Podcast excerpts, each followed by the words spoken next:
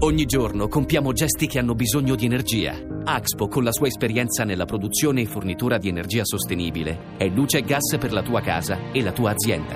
Scopri di più su axpo.com. Axpo, full of energy. I titoli sulla politica, devo aggiungere ancora un paio di quotidiani siciliani, il giornale di Sicilia apre così. Musumeci, bonifico la regione, il presidente renderò la macchina più efficiente, tra i dirigenti va premiato il merito, Grillo siamo noi i vincitori.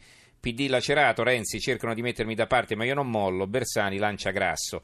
Viene intervistato Salvini, Nord e Sud uniti contro i vincoli burocratici e statalisti, poi ci sono le analisi di eh, Riotta, eh, Matteo cambi rotta o sarà Harakiri, di Cerasa, il direttore del Foglio, la destra non esulti, l'isola non è Roma e di Cusenza, eh, probabilmente un'intervista direttore del Messaggero, il Movimento 5 Stelle senza alleanze resterà isolato. Eh, la Gazzetta del Sud, l'edizione di Messina, Musumeci, voglio bonificare la regione, anche qui un titolo vedete molto simile, primo messaggio ai suoi alleati, potrò dire qualche no perché tra cinque anni me ne torno in campagna. Il neopresidente intende aprire una nuova stagione, veniamo da 70 anni di politica assurda e irrazionale. La stampa di Torino, adesso ho l'intera prima pagina, eh, Salvini frena Berlusconi, stop insulti ai grillini, dobbiamo batterli sui contenuti, non basta presentarsi come moderati, un'intervista a Salvini. Poi 5 Stelle, un'intervista a Di Maio, sfiderò il centrodestra con i voti dei giovani PD, svuoteremo il loro bacino e Di Maio studia l'apertura al sì sullo Ius Soli.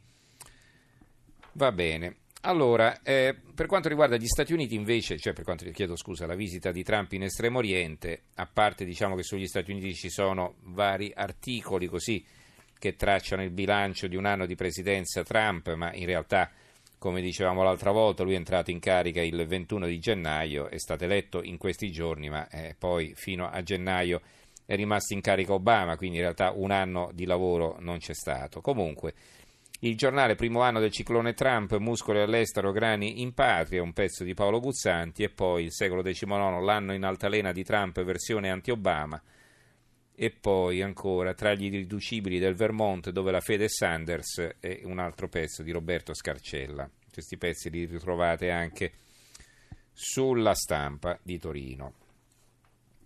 Eh, il giornale di Brescia invece ha un articolo dell'americanista Mario Del Pero, La dottrina Trump nel risico asiatico. È un viaggio davvero importante, verrebbe voglia di definirlo cruciale, quello che Donald Trump sta compiendo in Asia e che dopo il Giappone lo porterà in Corea del Sud, Cina, Vietnam e Filippine, perché è sulle rotte asiatiche transpacifiche che corrono complesse, contraddittorie e minacciose alcune delle interdipendenze più significative dell'ordine internazionale corrente. Tre in particolare sono i dossier fondamentali, il primo rappresentato dalla relazione tra Cina e Stati Uniti, che si caratterizza per la compresenza di collaborazione e rivalità, forme oggettive di convergenze, finanche integrazioni, in particolare in ambito economico, e tentazioni competitive potenzialmente molto pericolose. Direttamente legato a questo primo elemento vi è il secondo dossier, costituito da un'architettura di sicurezza regionale fragile e parziale architettura che rimane americano-centrica, laddove gli Stati Uniti continuano a costituire il principale fornitore di sicurezza attraverso una serie di accordi bilaterali.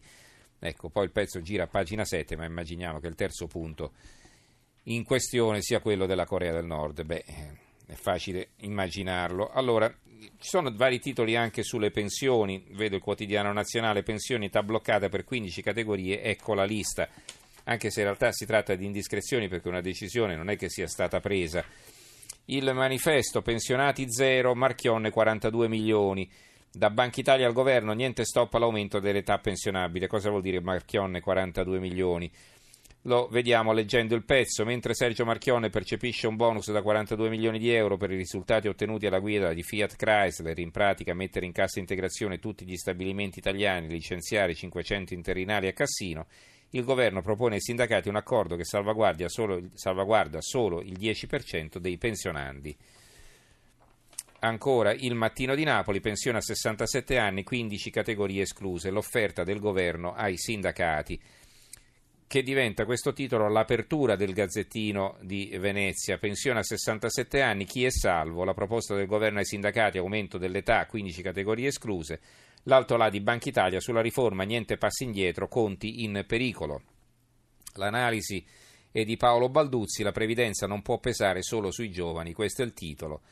e scrive a un certo punto Balduzzi, il conflitto che emerge è evidente, da un lato questo provvedimento permette di continuare a mantenere sotto controllo la spesa pensionistica in un contesto di continuo aumento dell'aspettativa di vita e di necessità di mantenimento di una buona reputazione nei confronti dei partner internazionali.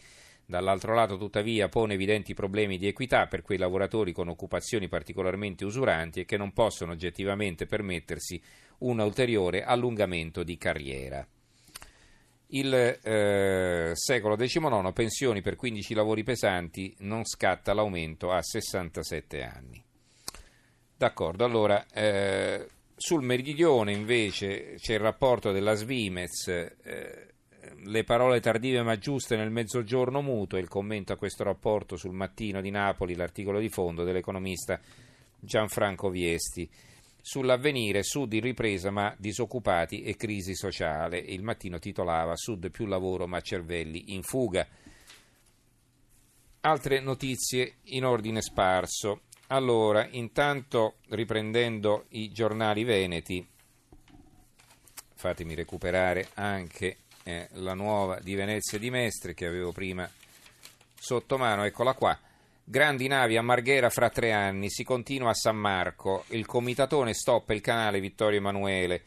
Ecco, eh, più chiaro per chi non è del Veneto, eh, il Gazzettino, San Marco, addio le grandi navi, eh, eh le grandi navi andranno a Marghera del Rio, la svolta in tre anni, quindi le, navi, le grandi navi da crociera non attraccheranno più davanti, port- davanti Piazza San Marco, ma eh, a Marghera. Eh, sulle banche, un articolo sul Gazzettino di Venezia, viola accusa Popolari Venete a rischio 8 miliardi di crediti, il liquidatore deteriorato l'85% degli attivi, lista dei debitori segretata.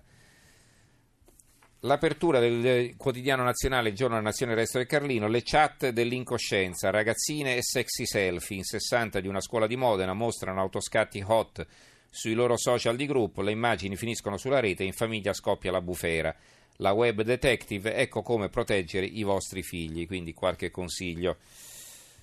Una notizia evidenziata dalla Gazzetta del Sud, speriamo poi di averlo nostro ospite nelle prossime settimane, antimafia, due punti, Cafiero De Rao, il procuratore capo dell'antimafia di Reggio Calabria che diventa il procuratore nazionale antimafia al posto di Roberti. Eh, oggi sarà nominato dal plenum del CSM alla procura di Reggio per quattro anni eh, succederà ora a Roberti per l'appunto. Eh, il tempo apre così antifascismo dall'aldilà, condannati per una tomba, sindaco e assessore di affili nei guai per il mausoleo di Graziani, i PM ricorrono in appello, anziché otto mesi volevano due anni di galera. Sopra un altro pezzo, così i Rom ci avvelenano, esclusivo il documento segreto dell'ARPA sui danni dei roghi tossici, aumenta, aumentano i valori dei veleni rilasciati dai fuochi dei campi nomadi. Eh, a proposito delle banche, sulla verità loro insistono con la loro inchiesta. L'ex ministro Saccomani rimise in sella Gianni Zonin. Pubblichiamo intercettazioni e documenti inediti sugli intrecci tra Banca Italia e Popolare di Vicenza. Sotto un grande titolo, nel nostro paese 80.000 donne, 80.000 musulmani infibulate, l'operazione è illegale ma continua a essere praticata, almeno 2.000 all'anno le bimbe mutilate senza anestesia e con ferri non sterili. Sulla vicenda Tugliani un altro articolo, la donna di Tugliani che faceva la spola fra Italia e Dubai e qui c'è una foto di una ragazza. Ehm, L'agonia delle molestie, suicida ministro gallese travolto dallo scandalo, lo troviamo sul resto del Carlino, era stato sospeso dopo le accuse. L'apertura del sole 24 ore sugli NPL, cioè i crediti non esigibili delle banche, cioè i prestiti che non tornano indietro, l'Italia attacca la linea della vigilanza della Banca Centrale Europea. Fatto quotidiano, un altro titolo, RAI, share e conti in rosso, allarme pubblicità nel consiglio di amministrazione, inserzionisti in fuga, troppi flop. E concludo, vediamo se faccio in tempo, con la lettura di questo, intanto va bene il titolo del mattino, Casem, ONG in Libia, pronti gli arresti, l'ammiraglio di Tripoli, intralciano le operazioni per fermare i barconi, così provocano tanti morti, quindi ce l'hanno con le ONG.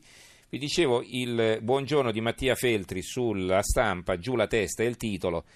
L'Università di Oxford ha risolto il rapporto di lavoro con Tariq Ramadan. Per gli inesperti, Ramadan è un islamologo e teologo di origine egiziana, nato a Ginevra nel 62 e ha perso il posto poiché due donne lo accusano di brutalità e stupro. Insomma, una specie di Harvey Weinstein del mondo accademico con la lieve attenuante per Weinstein che lui produceva film a Hollywood, non proprio un centro di spiritualità e non era titolare di una cattedra nella facoltà di teologia di una delle più famose università del pianeta. Dopodiché solleva un po' di perplessità che Ramadan venga allontanato su un'accusa tutta da dimostrare, ma non quanta ne sollevava l'idea che Ramadan ancora insegnasse a Oxford. Già noto per alcune posizioni ambigue su infibulazione e lapidazione, Ramadan fu mostrato in un video del 2009 in cui definiva l'omosessualità una malattia e uno squilibrio, in cui sosteneva che le donne devono tenere lo sguardo fisso a terra per strada e che se usano il profumo non seguono il volere di Allah. Parlando con Panorama giudicò uccidere i bimbi ebrei un atto moralmente condannabile ma contestualmente comprensibile si potrebbe andare avanti per un po', ma la faccenda è un'altra, cioè che il Ramadan ci diventa inaccettabile ora perché il sessodramma scaturito da Weinstein è pienamente una questione occidentale, mentre la jihad e la sharia, la guerra e la legge di Allah, continuano a sembrarci fatti loro, invece sono puntati contro tutti noi e specialmente contro le donne.